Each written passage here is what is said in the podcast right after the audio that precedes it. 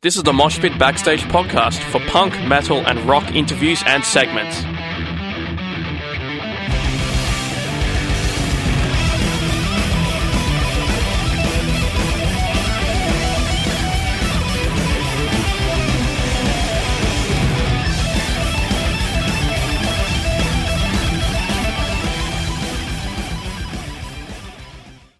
Hey, this is Josh, and you're listening to The Mosh Pit on SYN.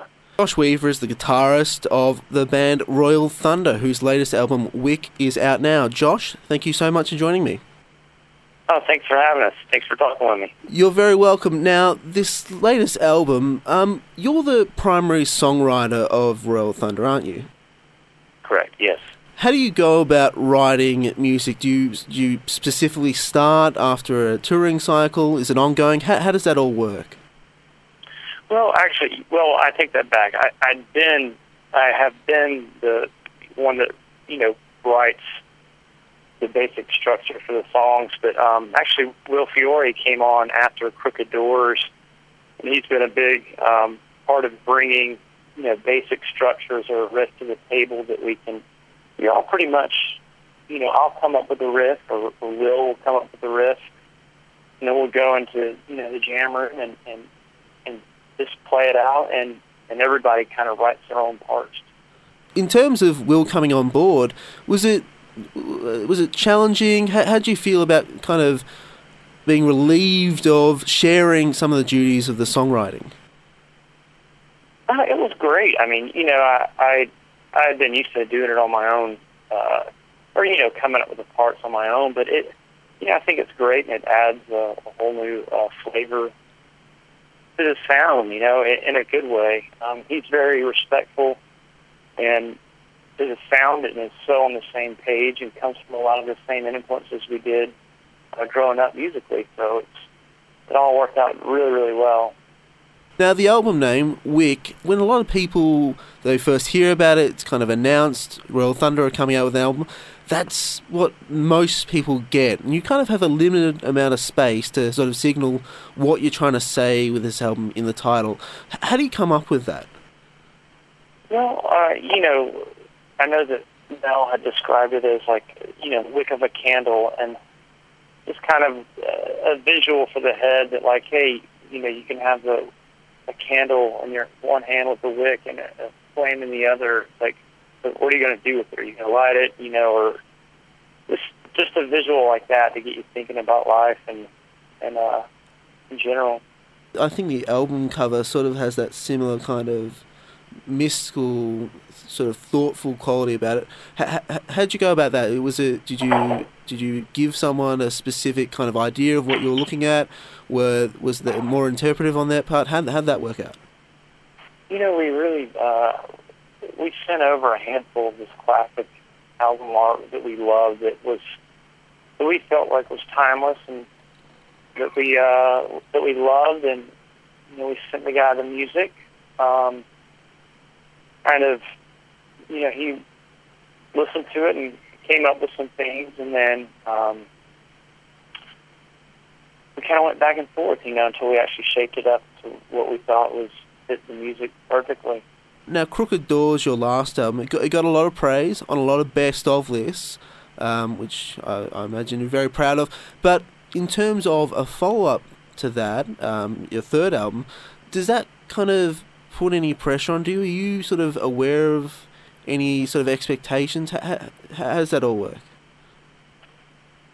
Well, you know, I, I think that, you know, of course, we want to make the best album we've ever done, but you know, you, we also realize that it's going to be different. You know, it's not. It's just could definitely every album's going to be different, but we we definitely making an album is hard. I mean, we we care so much to do it and do it so well, and we put everything into it. Um, and, and the thing about this band, we just love what we do. So no matter any time we get in the studio, we're definitely not going to. We're not going to really settle until it's exactly how we want it to be, and uh, that's exactly the case with Wick.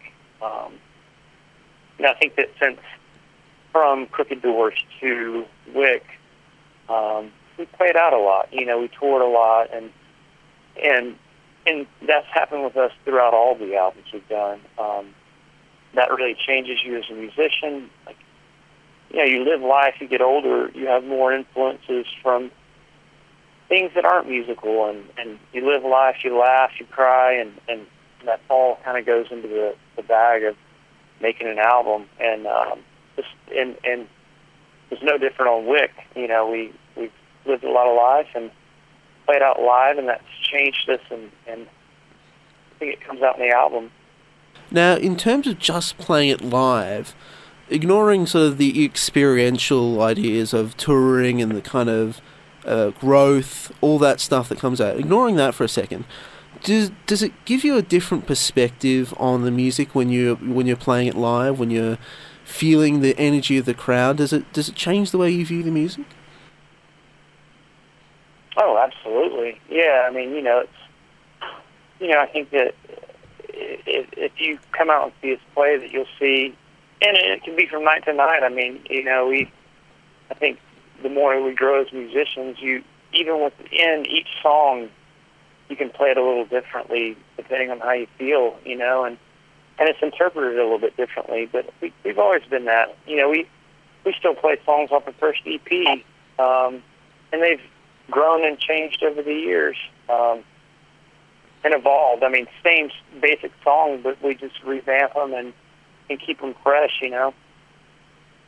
Something that's, uh, you know, obviously, I look at some interviews that you've done, get an idea of kind of the feel of the band, uh, you know, questions, all that sort of stuff. And one thing that's come up quite a few times, um, and this is kind of relevant to the fact that um, some of the music that I personally play on, on, the radio is kind of orientated more in the metal direction, is the fact that there's this divide between some people who want to call you a rock band, some people call a metal band, and you really don't care about that for obvious reasons. Why do you think we always want to categorize things, and do you think there's any way we can break out of that kind of habit?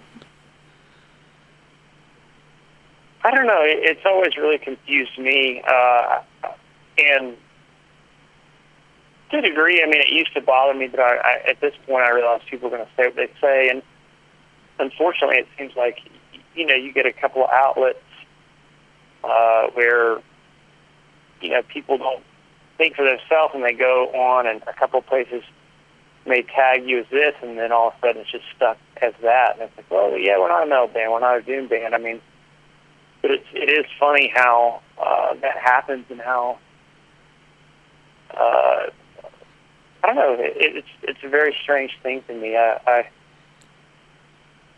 I don't like putting labels on music. I mean, I think good music's good music, and some people are so driven on uh, certain genres. I do think we're rock band. I mean, I think that, that, that I mean, it could be alternative rock or, but, you know, it is. I mean, we'll always do what we do, you know, and and there might be something that sounds like rock. There might be something that sounds like jazz. You know, who knows?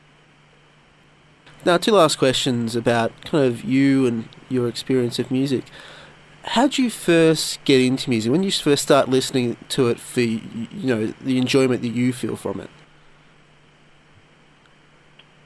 I mean, I remember being a kid and having the uh, Thriller album. I mean, I remember loving that and listening to that uh, growing up. Um, but really, you know, the first time I it really got me into music in a really heavy way was um, Nirvana. When I saw them hit and when I saw what they just the impact and and how raw and real uh, Nirvana was. It was that's what grabbed me. I said, man, I I want that. I want to be a part of that. And didn't know how, but you know, I knew that it made me pick up my guitar that I'd gotten like a Christmas or two before.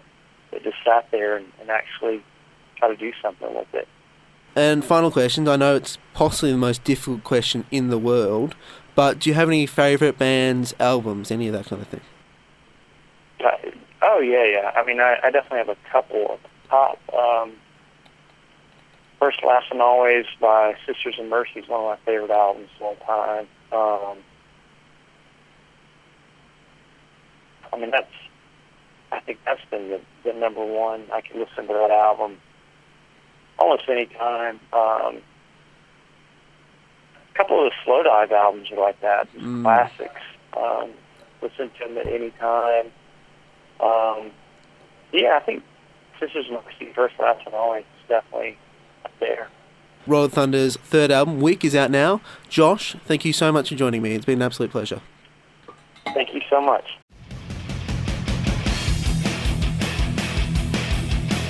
Thanks for listening to the Moshpit Backstage podcast. You can subscribe to us on iTunes and Omny. To find out more about the show, go to www.syn.org.au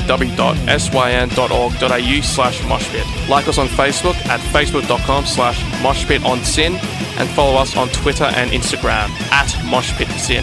The regular Moshpit radio show broadcasts punk, rock, and metal tunes and interviews every Thursday nights on SYN 9.7 on FM and digital radios. Listeners outside of Melbourne, Australia can stream SYN 9.7 online at www.syn.org.au.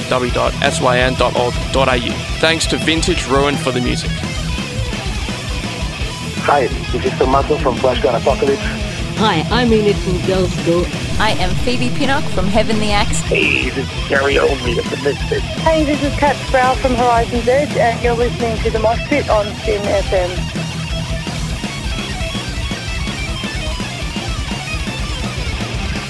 Hi, this is Einar from Leprous. Hi, I'm Virginia Lilly from the band Lily. This is Raul from 1349. Hey, what's up, everybody? This is Ali from Zebrahead. Hey, everybody, this is Charlie Benante with Anthrax, and you are listening to the Mosh Pit on SYN.